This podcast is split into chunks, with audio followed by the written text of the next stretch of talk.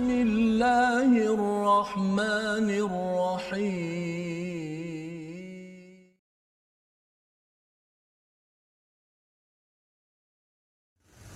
بسم الله الرحمن الرحيم. الحمد لله رب العالمين. الرحمن الرحيم.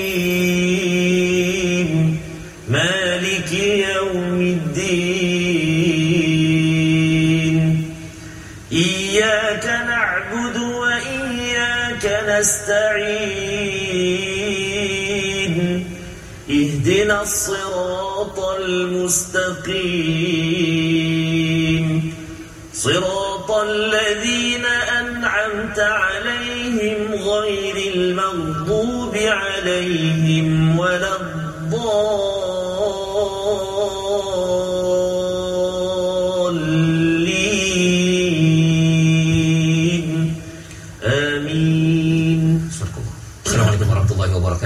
Alhamdulillah wassalatu wassalamu ala Rasulillah wa ala alihi wa man wala syada la ilaha illallah syadana Muhammadan abduhu wa rasuluh. Allahumma salli ala sayidina Muhammad wa ala alihi wa sahbihi ajma'in. Amma ba'du. Apa khabar tuan-tuan dan puan yang dirahmati Allah sekalian? Kita bertemu dalam My Quran Time baca faham amal pada hari ini untuk sama-sama kita mengulang kaji daripada halaman 260 hingga 265. Kita memanjatkan kesyukuran pada Allah Subhanahu Wa Taala. Kita meneruskan pelajaran kita tilawah al-Quran sama-sama kita membersihkan diri kita daripada kekurangan-kekurangan tazkiyah dan juga kita belajar ilmu-ilmu peraturan al-kitab wal hikmah sebagai cara untuk mentransformasikan diri keluarga dan masyarakat. Dan pada hari ini kita bersama Ustaz Tarmizi Abdul Rahman. Apa khabar Ustaz? Alhamdulillah Ustaz. Fazrul saya Alhamdulillah Ustaz. Ya Alhamdulillah. Kita nak mengulang kaji Betul, Ustaz. ya beberapa halaman ini dan kita bukan berdua Ustaz ya. Oh, bersama dengan panel tetamu undangan kita tapi tak di sini. Ya berada di online Al-Fadil Ustaz Abdullah Bukhari. Apa khabar Ustaz? Ah, baik, baik, Alhamdulillah. Allah. Jadi, Terima ini kasih keajaib, keajaiban ilmu Tuhan ni. Walaupun Allah. tidak berada di sana, kita masih bersama. Masya Masya Allah, Allah ya. Itu belum lagi yang boleh live sampai lima tempat sekaligus ya. Rupanya dia berada di tempat-tempat yang Berbeza. yang berbeza ataupun rakaman yang berbeza. Jadi alhamdulillah pada hari ini bersama dengan Ustaz Abdullah Bukhari uh, kita nak mendalami ataupun mengulang kaji halaman 260 hingga 265 dan sama-sama kita nak melihat kepada ayat yang ke-34 daripada halaman 260 untuk menjadi sebagai permulaan Ustaz ya. Permulaan perbincangan kita tentang surah Ibrahim. Mungkin Ustaz Abdullah Bukhari boleh cerita sikit surah Ibrahim ni apakah tema pentingnya. Dan di dalam ayat ini ada wa in tu'uddu ta'uddu ni'matallahi la tuhsuha. Apa beza? Ta'uddu tuhsuha? Nampak macam dua-duanya mengira ya dan lebih daripada itu ni'matallah ini dieja dengan ta yang terbuka tersebut. Tetapi kalau di tempat lain ni'mah itu dieja dengan ta marbutah Ustaz ya ta yang bulat ada titik itu. Jadi kita baca ayat 34 bersama tuan-tuan yang berada di rumah adik-adik yang mungkin hari ini dah tak ada kelas ya, hari Sabtu ya, jadi silakan untuk kita buka halaman 260 ayat 34 bersama Ustaz Tarmizi. Terima kasih kepada Ustaz Fazrul Ismail juga tetamu undangan kita uh, ilmuwan kita pada saat ini yang bahagia Al-Fadhil Ustaz Abdullah Bukhari Abdul Rahim. Uh, mudah-mudahan uh, senantiasa dalam rahmat dan perlindungan Allah Subhanahu Wa Taala tak lupa kepada tuan-tuan dan puan-puan sahabat-sahabat Al-Quran yang dikasihi Allah Subhanahu Wa Taala kita bertemu uh, kita kirakan Ustaz ya uh, lebih kurang kita di akhir-akhir penghujung tahun uh, hijrah kali ini Ustaz ya. Pada hari Selasa nanti sudah memasuki Muharram, awal Muharram Ustaz ya. Jadi mudah-mudahan uh, Allah SWT terus kurniakan kelapangan buat kita uh, kesihatan, perlindungan uh, untuk kita terus bersama dengan Al-Quran Al-Quranu kalamullah insya-Allah. Jadi kita nak baca ayat yang ke-34 sahabat-sahabat Al-Quran. Jom kita baca sama-sama permulaan ini halaman 260 ayat yang ke-34 insyaallah. A'udzu billahi minasy syaithanir rajim Bismillahirrahmanirrahim.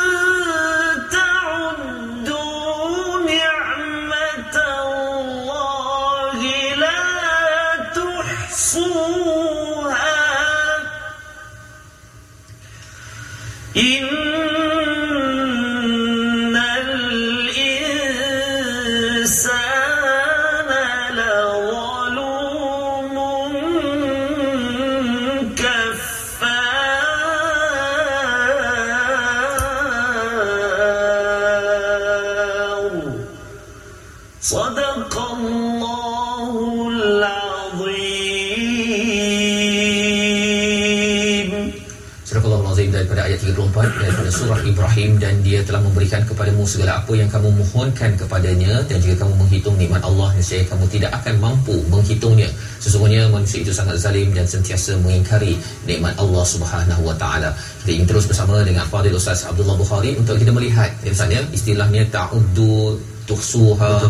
Lebih kurang saja uh, kalau terjemahan tapi nak mencerah pencerahan daripada Ustaz Abdullah Bukhari tentang ayat ini dan juga halaman kedua terakhir ini penuh dengan doa dan macam mana apakah yang sebenarnya sedang disampaikan oleh surah Ibrahim ini? Silakan Ustaz.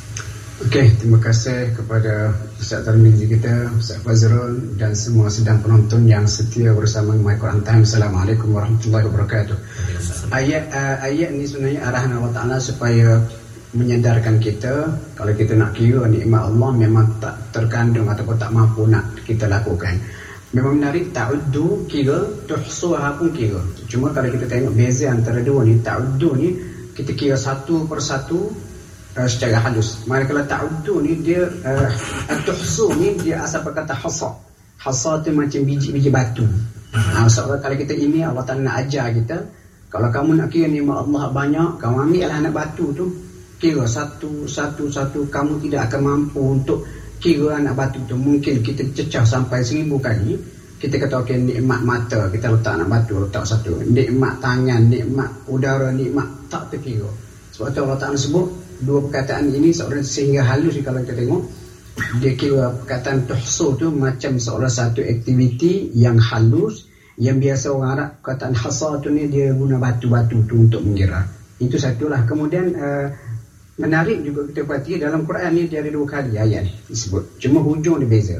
Dalam surah uh, Ibrahim yang dibacakan tadi dia kata wa in ta'uddu ni'matallahi la tuhsuha. Perkataan ni'mat tu ta tu terbuka.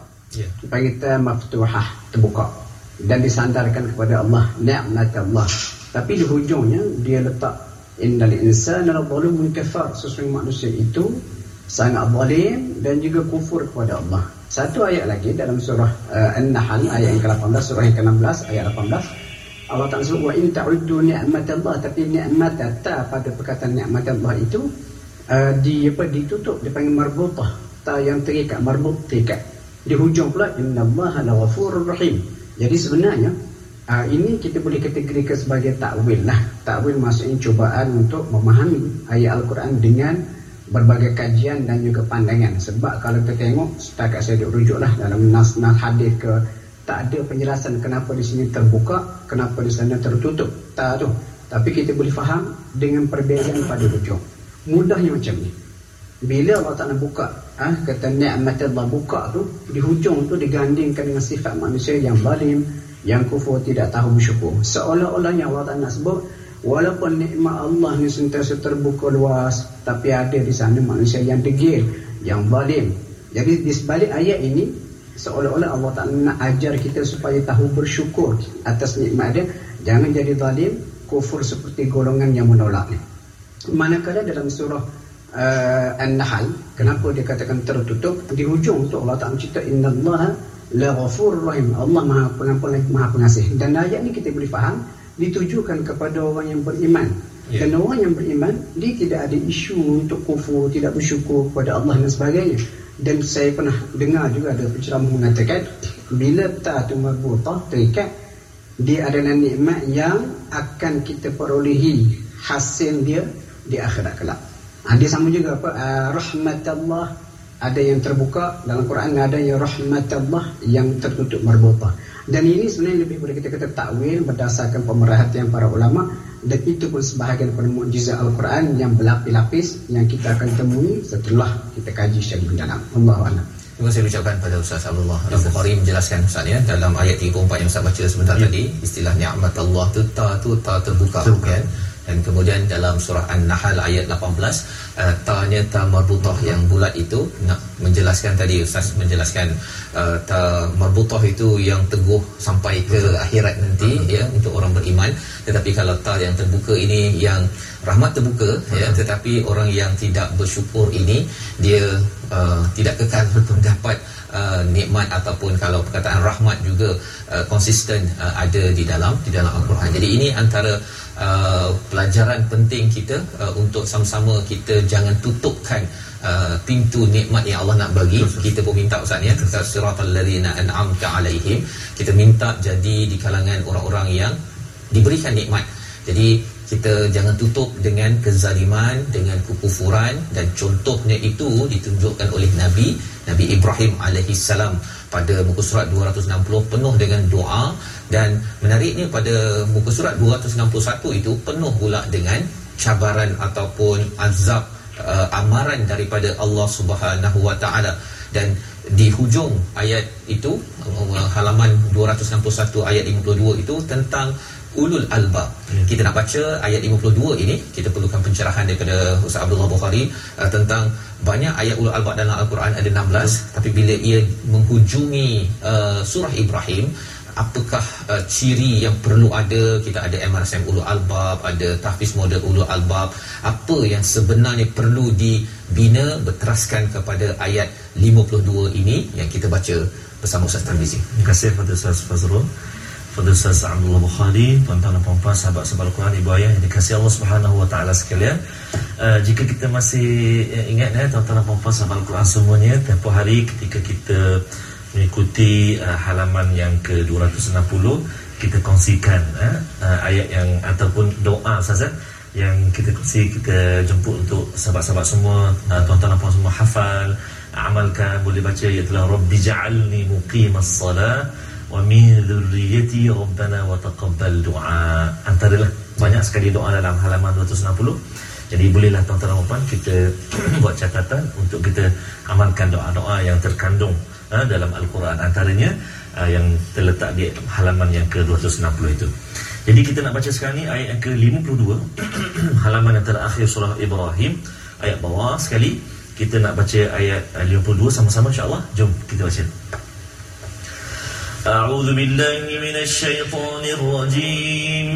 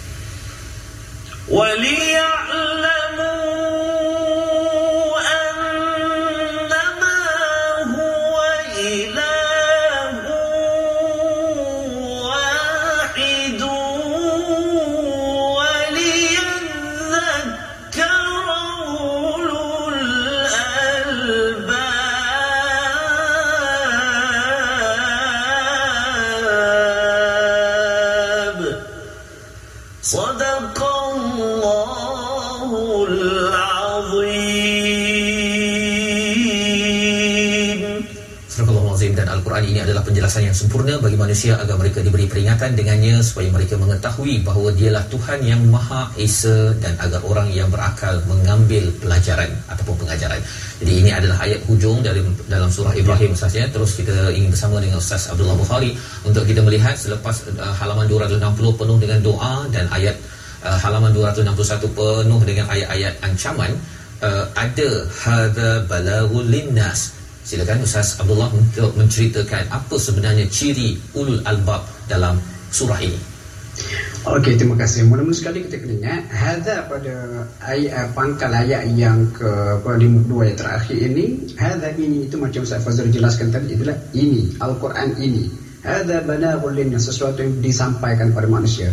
Dan hadza itu dijelaskan di pangkal surah Ibrahim. Kita kata alif lam ra kitabun anzalnahu ilaika litukhrijan nas maksudnya Al-Quran ini yang terkandung dalam semua surah-surah yang 114 termasuk lebih-lebih lagi surah Ibrahim ini konten yang terkandung dalam surah Ibrahim yang merangkumi daripada awalnya betapa Al-Quran itu boleh mengeluarkan manusia daripada kesesatan kemudian ada kisah Nabi Musa alaihissalam dan kisah beberapa nabi. Pada ada juga ancam neraka. Dan antara yang paling yang paling ketara istimewa surah Surah Ibrahim ni kalau kita tengok Allah Taala sebut mengenai kalimah tayyibah. mm-hmm. kalimah yang baik iaitu refer kepada kalimah tauhid yang mana dia seperti sebuah pokok yang teguh ataupun Nabi katakan seperti pokok kurma akarnya teguh pucuknya menjulang ke langit buahnya terhasil uh, sepanjang masa dengan izin Tuhannya jadi kita kata surah Ibrahim ini yang mengandungi segala pengajaran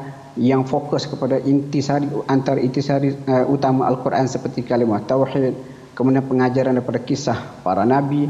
Dan antara kisah para nabi yang paling utama disebut oleh surah ini adalah Nabi Ibrahim. Bagaimana pengorbanan baginda dan doa-doa baginda yang sangat indah sangat cantik kalau kita baiki kita kalau kita hayati. Begitu juga di muka surat terakhir ancaman-ancaman daripada Allah Subhanahu wa taala seolah-olah kita nak kata hada ini apa yang disampaikan Allah dalam mesej pada surah Ibrahim yang merangkumi kisah umat lampau merangkumi kepentingan Al-Quran merangkumi doa-doa Nabi Ibrahim yang cantik dan juga merangkumi ancaman-ancaman pada Allah Subhanahu wa taala. Kalau kita perhatikan betul-betul kita hadam dengan pemikiran ulul albab insya-Allah ia akan memberi kesan kepada kita untuk menjadi manusia ataupun hamba Allah yang terbaik. Dan ulul albab kalau kita perhati dalam Quran macam Ustaz Fazrul sebut banyak tempat. Tapi antara satu ciri ulul albab yang kita boleh kaitkan surah ini iaitu orang yang mengambil iktibar tadabbur pada ayat-ayat al-Quran. Dan bila tadabbur pada ayat al-Quran walaupun pada sudut-sudut tempat-tempat surah-surah yang berbeza manfaatnya besar untuk jiwa. Dan uh, saya suka petik satu ayat dalam surah al-Baqarah ayat yang ke-269 Allah kata yu'til hikmata man yasha. Dianugerahkan kebijaksanaan hikmah. Antara satu maksud hikmah itu kefahaman al-Quran yang mendalam Allah akan dianugerahkan kebijaksanaan hikmah kepada siapa saja yang dia kehendaki. Lepas tu di hujung tu Allah kata wa man yu'tan hikmah siapa yang dianugerahkan hikmah antara maksud kefahaman mendalam tentang al-Quran faqad utiya khairan katsira telah diberikan anugerah yang banyak dan hujung Allah kata wa ma yadhakkaru dan tidak ada siapa yang boleh ambil pelajaran daripada hikmah al-Quran isikan dengan al-Quran yang macam kita bincang illa ulul albab kesimpulan dia ulul albab antara ulul albab yang sebenar adalah orang yang mengambil manfaat daripada al-Quran uh, pada isinya pada kandungannya dan dipraktikkan dalam kehidupan. Kalau kita kata oh dia itu ulul albab tetapi dia jauh daripada al-Quran dia belum menepati uh, kita kata piawaian ataupun ciri ulul albab yang sebenar. Allahu alam terima kasih ucapkan pada Ustaz Abdullah Bukhari menjelaskan tentang istilah ulul albab ya. ya yang ada sepanjang al-Quran Betul. dan salah satunya dikembalikan Betul. kepada surah al-Baqarah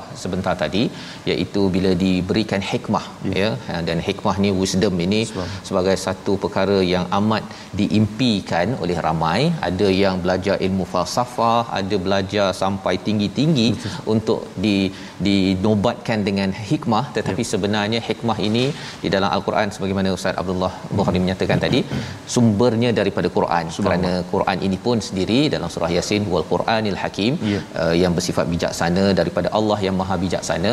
Maka kita mampu untuk membuat keputusan kita mampu untuk berfikir dengan panduan daripada wahyu Allah Subhanahu Wa Taala. Jadi ini uh, pengakhiran surah Ibrahim. Betul, kita nak masuk pada surah Al-Hijr untuk kita Hijr. ulang kaji. Kita nak baca satu ayat yang uh, berkaitan dengan penjagaan Al-Quran pada ayat nombor 9 ya, ya. Uh, dalam surah Al-Hijr ini. Maka kita baca dulu Ustaz. Baik. Silakan. Terima kasih kepada Ustaz Fazrul. Al-Fadhil Ustaz Abdullah Bukhari dan uh, tuan-tuan dan puan-puan sahabat Al-Quran yang dikasihi Allah SWT. Mari kita baca ayat yang ke-9 uh, dalam permulaan surah Al-Hijr ini di halaman 262. A'udzu billahi minasyaitonir rajim. Inna nahnu nazzalna adh-dhikra wa inna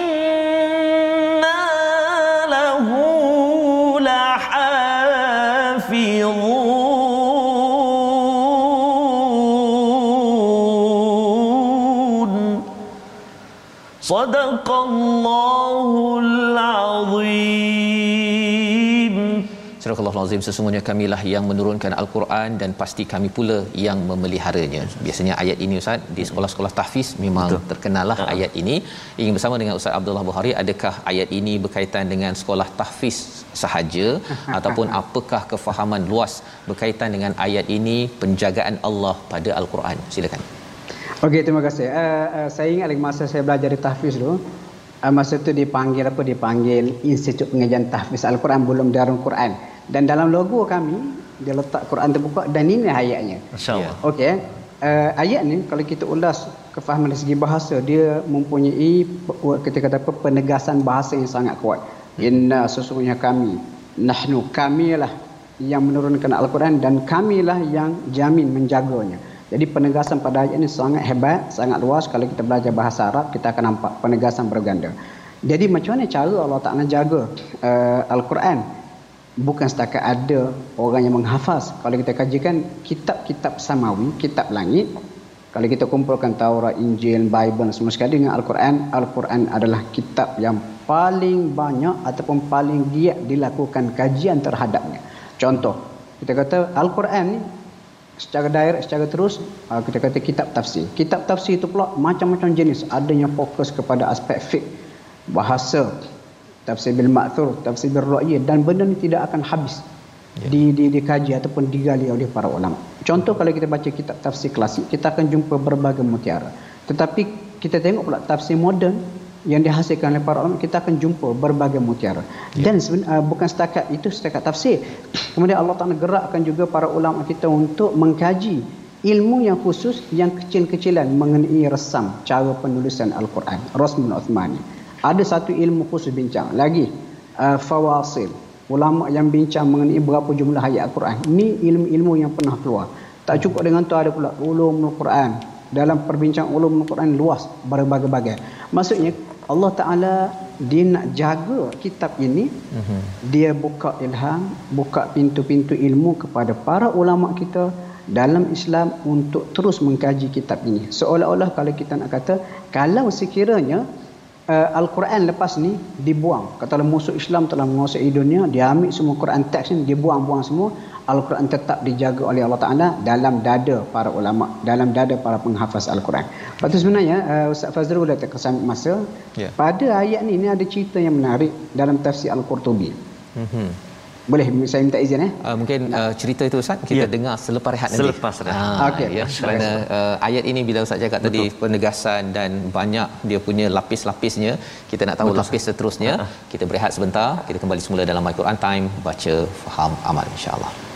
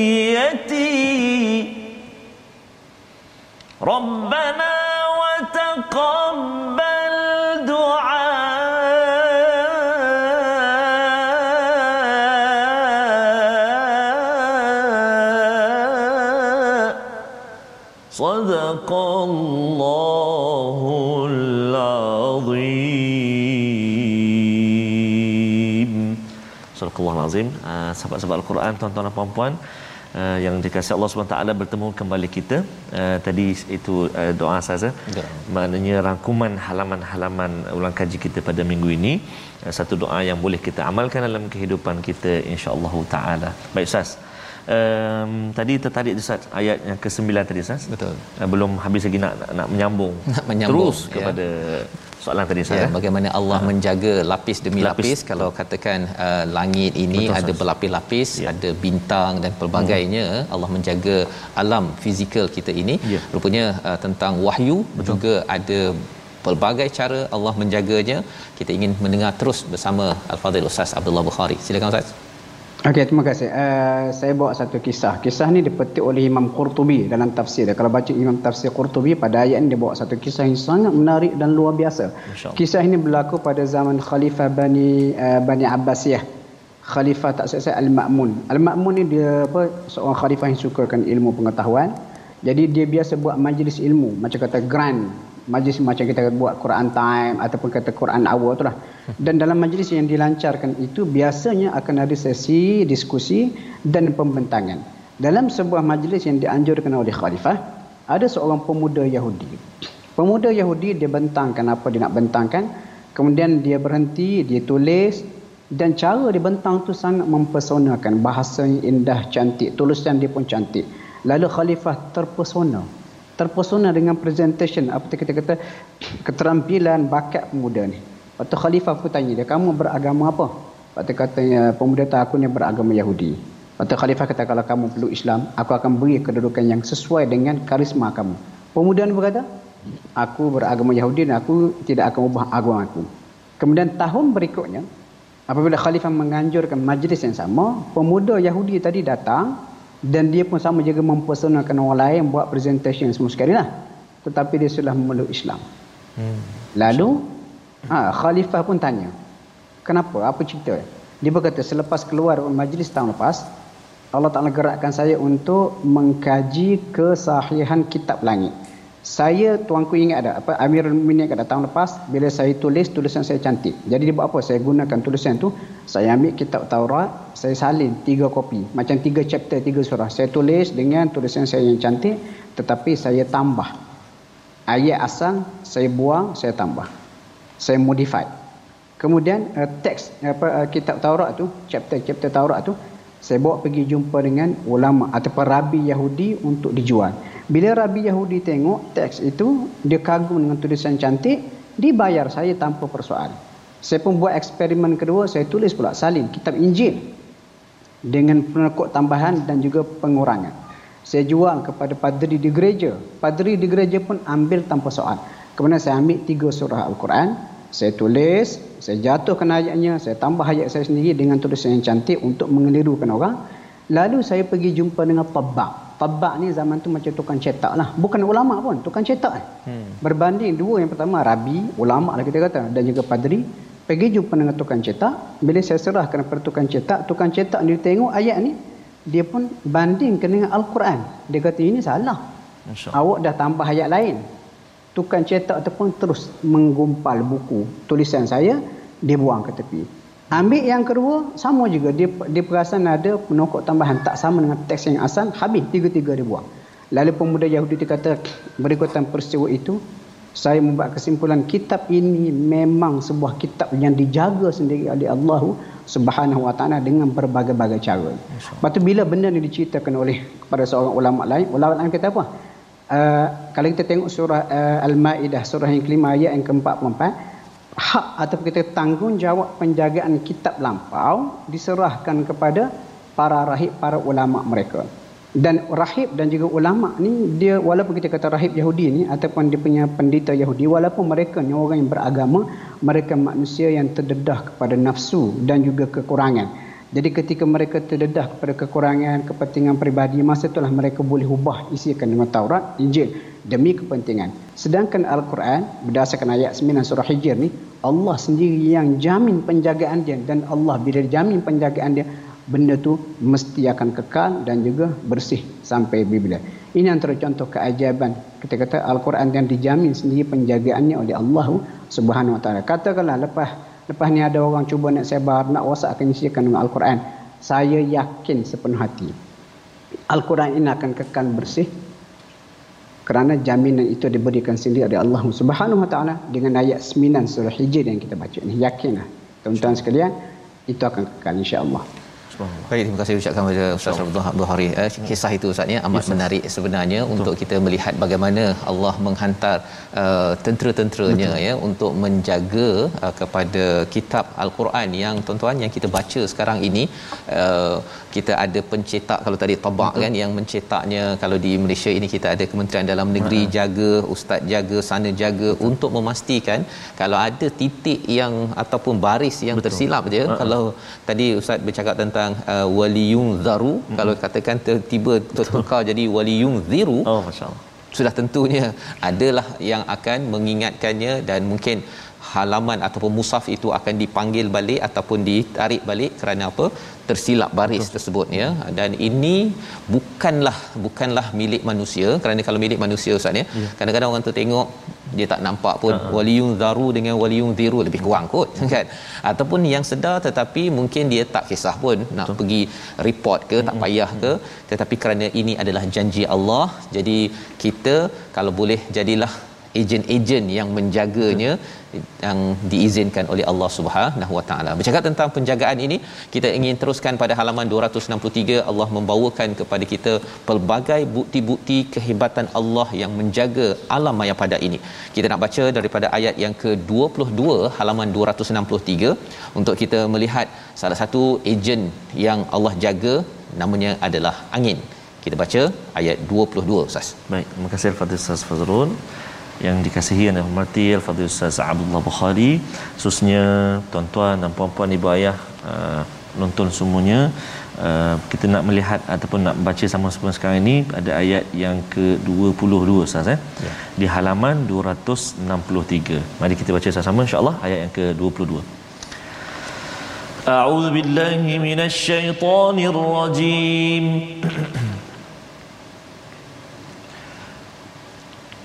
وأرسلنا الرياح لواقح فأنزلنا من السماء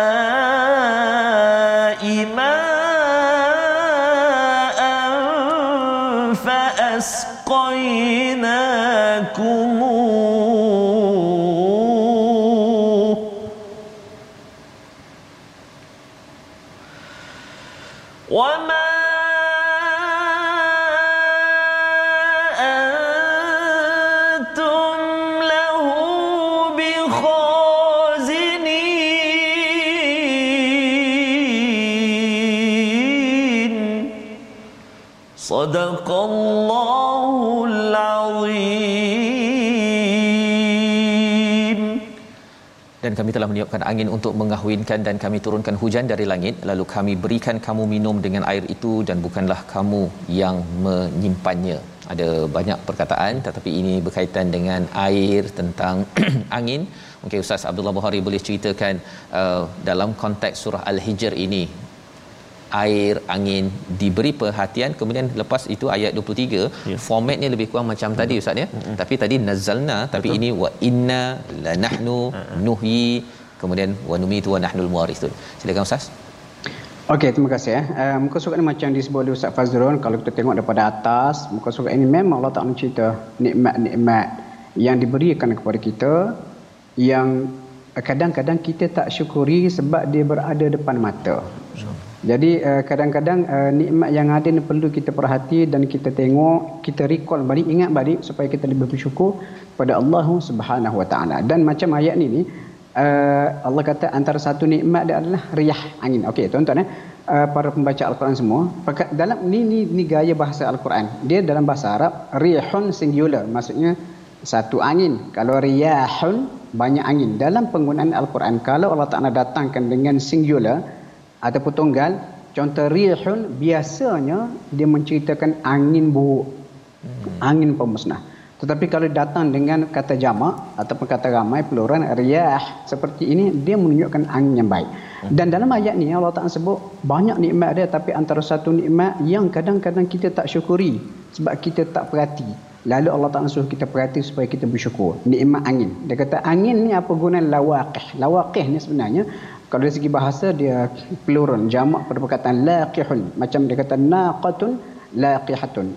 Untuk pembawa. Jadi lawaqih ni hak lebih tepat. Kalau kita nak terjemah kita kata ejen pembawa. Ejen pembawa awan. Lalu awan tu menurunkan hujan. Juga ejen kita kata pendebunga. Di bawah debunga yang menyebabkan spora-spora pokok-pokok boleh berkembang biak dikahwinkan secara kita kata sumber angin dan sebagainya. Dan ini nikmat-nikmat yang Allah Ta'ala nak kita sedar. Dan uh, saya nak share satu kisah yang menarik yang pada perkataan lawaqih ni. Sebelum ni bila kita baca ayat ni kita nampak angin adalah ejen pembawa awan yang menurunkan hujan ataupun ejen pembawa debunga yang kita kata menyuburkan tumbuh-tumbuhan. Saya ingat masa pergi haji eh. Saya pergi haji tahun 2015 masa dalam khemah kami di Mina tu uh, apa uh, ketua rombongan haji kita Datuk Dr. Abdul Basit dia apa dia buat macam apa mini talk uh, sebab dalam grup kami pada masa itu ada seorang pilot. Pilot mas ada beberapa orang pilot tim daripada uh, mas Lepas dia kata okey uh, minta dia dilantik saya jadi pengerusi. Minta panggil apa uh, nama Captain Firdaus supaya cerita pengalaman dia berada di udara. Dan antara benda yang menarik perhatian saya uh, doktor apa uh, Captain Firdaus dia cerita apa? Dia cerita mengenai angin. Dan antara satu dia kata angin dia kata tuan-tuan di udara tu dia rupanya ada sungai angin. Hmm. sungai angin ni kita panggil dalam bahasa bahasa teknikal jet stream. Dia kata di udara ada sungai angin. Dan pilot yang pandai pilot yang pandai dia boleh cek dalam radar cari sungai angin. Dan sungai angin ni pergerakan sama ada barat ke timur timur ke barat. Dia kata katakanlah kita dalam perjalanan uh, KL nak pergi ke London. Kalau kita berjaya cari mana sungai angin contoh kapal terbang kita pergerakan yang 700 km sejam. Dan sungai angin tu dia bergerak mengikut laluan daripada timur ke barat dengan kelajuan 300 km sejam. Jadi kita masuk dalam sungai angin tu kita akan kata bayangkan 700 campur 300 kita dapat kelajuan 1000 km sejam. Dan dengan kelajuan itu macam kita kata naik basikal turun bukit. Jadi kita tak hmm. perlukan tenaga. Kita sampai dengan lebih cepat. Bila dia sebut cerita tu saya pun terlintas ayat ni rupanya kalau kita nak kembangkan tafsir ayat ni kita kata Allah Ta'ala kata dihantar angin-angin yang baik apa tujuan sebagai ejen pembawa pembawa hujan pembawa debunga dan pembawa kapal terbang ataupun objek-objek yang besar. Ini antara contoh kelebihan kita kata Al-Quran. Bagaimana Al-Quran ini dia sentiasa terbuka untuk apa kita kata dengan tafsiran-tafsiran baru asal sahaja dia masih berada pada akar yang sama. Kemudian ayat berikutnya kenapa disebut kami menghidup kami mematikan selepas dia cerita segala nikmat-nikmat ni supaya kita ini macam mana sekalipun satu hari nanti kita akan mati menghadap ataupun bertemu dengan Allah dan semasa di dunia dahulu sejauh mana kita gunakan nikmat ini sesuai dengan kehendak Allah yang memberikan segala nikmat itu. Pendek kata tuan-tuan eh, uh, kalau kita baca tafsirkan ayat di muka surat ini kita akan dapat berbagai kisah yang menarik. Allahu a'lam. Terima kasih ucapkan pada Ustaz Abdullah ya bercerita tadi tentang angin Ustaz ya. Oh, rupanya ada sungai angin, sungai angin. jet stream ya. Yes. Maksudnya bawa awan ya, hmm. bawa debunga, bawa kapal terbang ya hmm, maksudnya kalau ar-riyah ini dan uh, lawa keh itu jamak plural, uh, plural maksudnya banyak lagi ini ya. fungsi angin yang kita mungkin tak tahu Betul. kena tanya pada pakar-pakarnya hmm. mungkin yang bahagian signal ya. uh, satellite ke uh, mereka boleh pula cerita tentang satellite tentang pasal kadang-kadang kita kalau dekat rumah Ustaz ya uh-huh. kadang-kadang kalau kita lalu kat satu-satu kawasan tu Betul. internet ni tak dapat Betul. contohnya kan Betul. pasal dia melibatkan kepada pengaliran udara angin dan sebagainya yang boleh uh, nanti kita dengar ya. daripada tokoh-tokoh yang bersama hari ini yang mendengar dalam My Quran Time untuk kita lebarkan. Tapi yang pastinya ini sudah dimaktubkan di dalam Al-Quran untuk kita ambil pelajaran ber bersama agar kita dapat pergi ke daerah yang pasti. Harapnya diizinkan ke syurga Allah Subhanahu Wa Taala. Menggunakan nikmat ini Ustaz ya, menggunakan nikmat ini di dunia ada cabaran. Kita nak baca salah satu daripada realiti di syurga ya uh, di dunia ada cabaran uh-huh. tapi di syurga nanti Allah cakap pada ayat 47 kita nak baca. Ya. dan nanti Ustaz Abdullah boleh ceritakan sikit apa yang special tentang Masya syurga ini. Allah. silakan. Betul. Terima kasih kepada Ustaz Fazrul kepada Ustaz Abdullah. Khususnya tuan-tuan dan puan-puan uh, yang dirahmati Allah Subhanahu Wa Taala sekalian kita melihat sekarang ni ayat yang ke-47 halaman yang ke-264 eh menarik ayat ni. Tak sabar nak berkongsi ya nak tahu apa maksud ataupun penerangannya mari kita baca dulu ayat yang ke-47 A'udzu billahi minasyaitonir rajim ونزعنا ما في صدورهم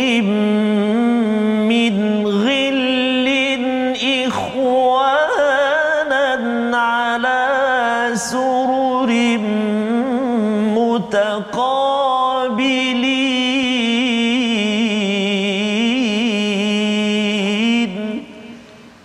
صدق الله العظيم Surah Allah dan kami lenyapkan segala rasa dendam yang ada dalam hati mereka. Mereka menjadi bersaudara duduk berhadap-hadapan di atas singgah sana ini adalah penerangan tentang syurga selepas Allah menyatakan udkhuluha bisalamin aminin masuklah dengan kesejahteraan dengan keamanan uh, tetapi di, diberikan ayat 47 Ustaz Betul, dicabutkan uh-uh. apa yang dicabutkan ni Ustaz silakan Okey, nazak nazak macam kita kata oi dia tu sedang nazak tu. Apa kata uh-huh. nazak ni cabut macam habis hilang dengan akar-akar sekali. Ya. Yeah.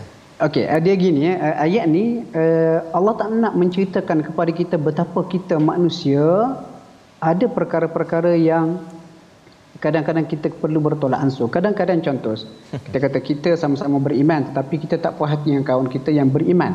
Ya. Yeah. Kadang-kadang mungkin kita kata awak tak puas hati dengan kerana awak ada sedikit dendam kerana kesilapan-kesilapan ini akan menghalang awak ke syurga. Tak semestinya. Tak semestinya.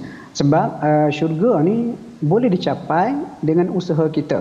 Dan kadang-kadang dalam hati kita macam contoh modal Rasulullah sudah memaafkan Wahsy uh-huh. yang membunuh Hamzah.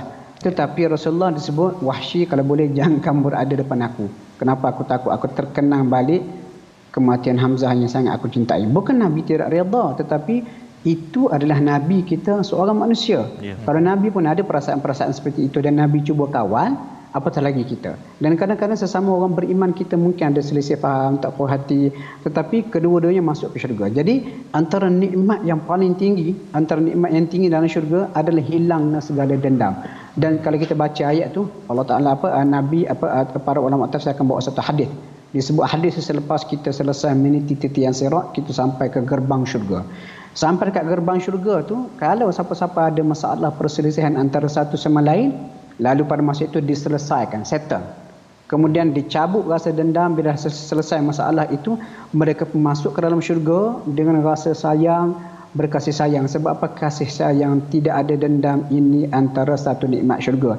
Seolah-olah Allah tak nak katakan kepada kita, kalau kamu nak ke syurga, kamu kena buang segala perasaan dendam-dendam yang ada. Dan ayat ini ada kisah, kisah dia. Uh, selepas perang Jamal. Perang Jamal ni perang yang berlaku antara dua kelompok sahabat Nabi. Uh-huh. Sayyidina Ali dengan uh, apa dengan Aisyah dan juga Talha dan juga uh, Zubair bin Al-Awwam. Kalau kita perhati pada zaman Nabi mereka ni akrab rapat tetapi oleh kerana perselisihan yang berlaku ada cita-cita ada caputan orang politik orang, orang munafik dan sebagainya berlaku perang. Pihak Sayyidina Ali telah bertempur dengan pihak uh, Aisyah dan dalam perang itu malangnya dibunuh ataupun mati terbunuh. Dan saya baca dalam sebuah riwayat Sayyidina Ali selepas dia tengok perang itu selesai dia tengok jenazah Talhah sahabat dia, sahabat Nabi yang sama-sama memperjuangkan Islam di awalnya semasa di Mekah ter, apa jatuh bergelimpang lalu dia pun pergi peluk. Dia pergi peluk dia kata aku sedih dengan kematian kamu. Kemudian nak jadi cerita selepas perang Jamal tu reda dalam majlis Sayyidina Ali masuk uh, masuk anak lelaki kepada Talha bin Ubaidillah. Talha ni dia kata hidup sini. Dia kata apa khabar, apa khabar keluarga kamu? Kalau ada apa-apa bantuan yang kamu perlukan, apa ni menyatakan kepada aku. Aku sangat berharap, aku sangat berharap supaya aku dan ayah kamu kelak di akhirat seperti yang disebut oleh Allah dalam ayat ni. Lalu dia membaca ini. Wa naza'na dan kami cabut cabut segala rasa dendam yang ada dalam hati mereka diganti dengan sifat persaudaraan mesra saling menghadap dalam syurga kelak. Maksudnya kesimpulan saya boleh katakan antara satu nikmat yang Allah Taala beri kepada ahli syurga hilang rasa dendam. Jadi kalau untuk kita rasa lebih awal nak ke syurga buang. kita buang dendam daripada dunia lagi dan itu sudah pasti perkara yang sukar tetapi tidak mustahil untuk dilakukan. Allah Terima kasih diucapkan kepada Ustaz Abdullah Bukhari kita doa kepada yes. Allah SWT agar kita ambil preview syurga Ustaz ya dengan yeah, kita preview. cuba cabut sikit-sikit hmm. kalau tak terus ya kalau ada sesuatu yang rasa tak selesa dengan rakan-rakan kita dalam kita menyampaikan kebaikan adalah perbezaan-perbezaan pendapat moga Allah izinkan kita bersama ustaz. Yes, kita berdoa di hujung ini ustaz agar ya. kita dicabut dan diberikan anugerah ini insyaallah. A'udzubillahi minasyaitonirrajim. Bismillahirrahmanirrahim. Amin. الحمد لله رب العالمين والصلاة والسلام على أشرف الأنبياء والمرسلين وعلى آله وصحبه أجمعين. اللهم صل على سيدنا محمد وعلى آل سيدنا محمد. Ya Allah ya Tuhan kami ampunkan dosa-dosa kami ya Allah. Ampunkan dosa ibu dan ayah kami ibu dan ayah mertua kami ya Allah. Muslimin dan muslimat bi rahmatika ya arhamar rahimin.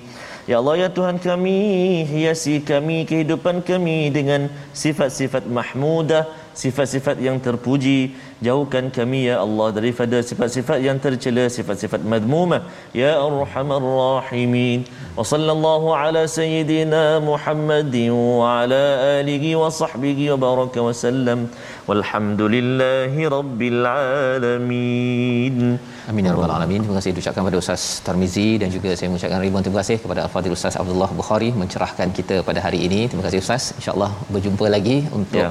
sama mengorek lebih banyak lagi permata-permata daripada surah-surah ini dan kita ingin sama-sama bina dalam masyarakat kita generasi yang berteraskan Quran yang di mana kita mungkin ada perbezaan tetapi dengan nilai Quran ini kita cabut ghil sebentar tadi sedikit demi sedikit uh, rasa tak selesa agar kita diizinkan Allah sampai di akhirat di syurga sana insya-Allah. Kita bertemu dalam ulangan pada malam ini pada hari esok pagi dan insya-Allah tuan-tuan jaga keselamatan sama-sama kita doakan agar Allah melindungi kita yang sudah berusaha mendapatkan vaksin sebagai satu usaha kesungguhan tawakal kita kepada Allah Subhanahu Wa Taala. Kita bertemu lagi dalam My Quran Time halaman baru esok insya-Allah. Yep. Baca, faham, amal insya-Allah.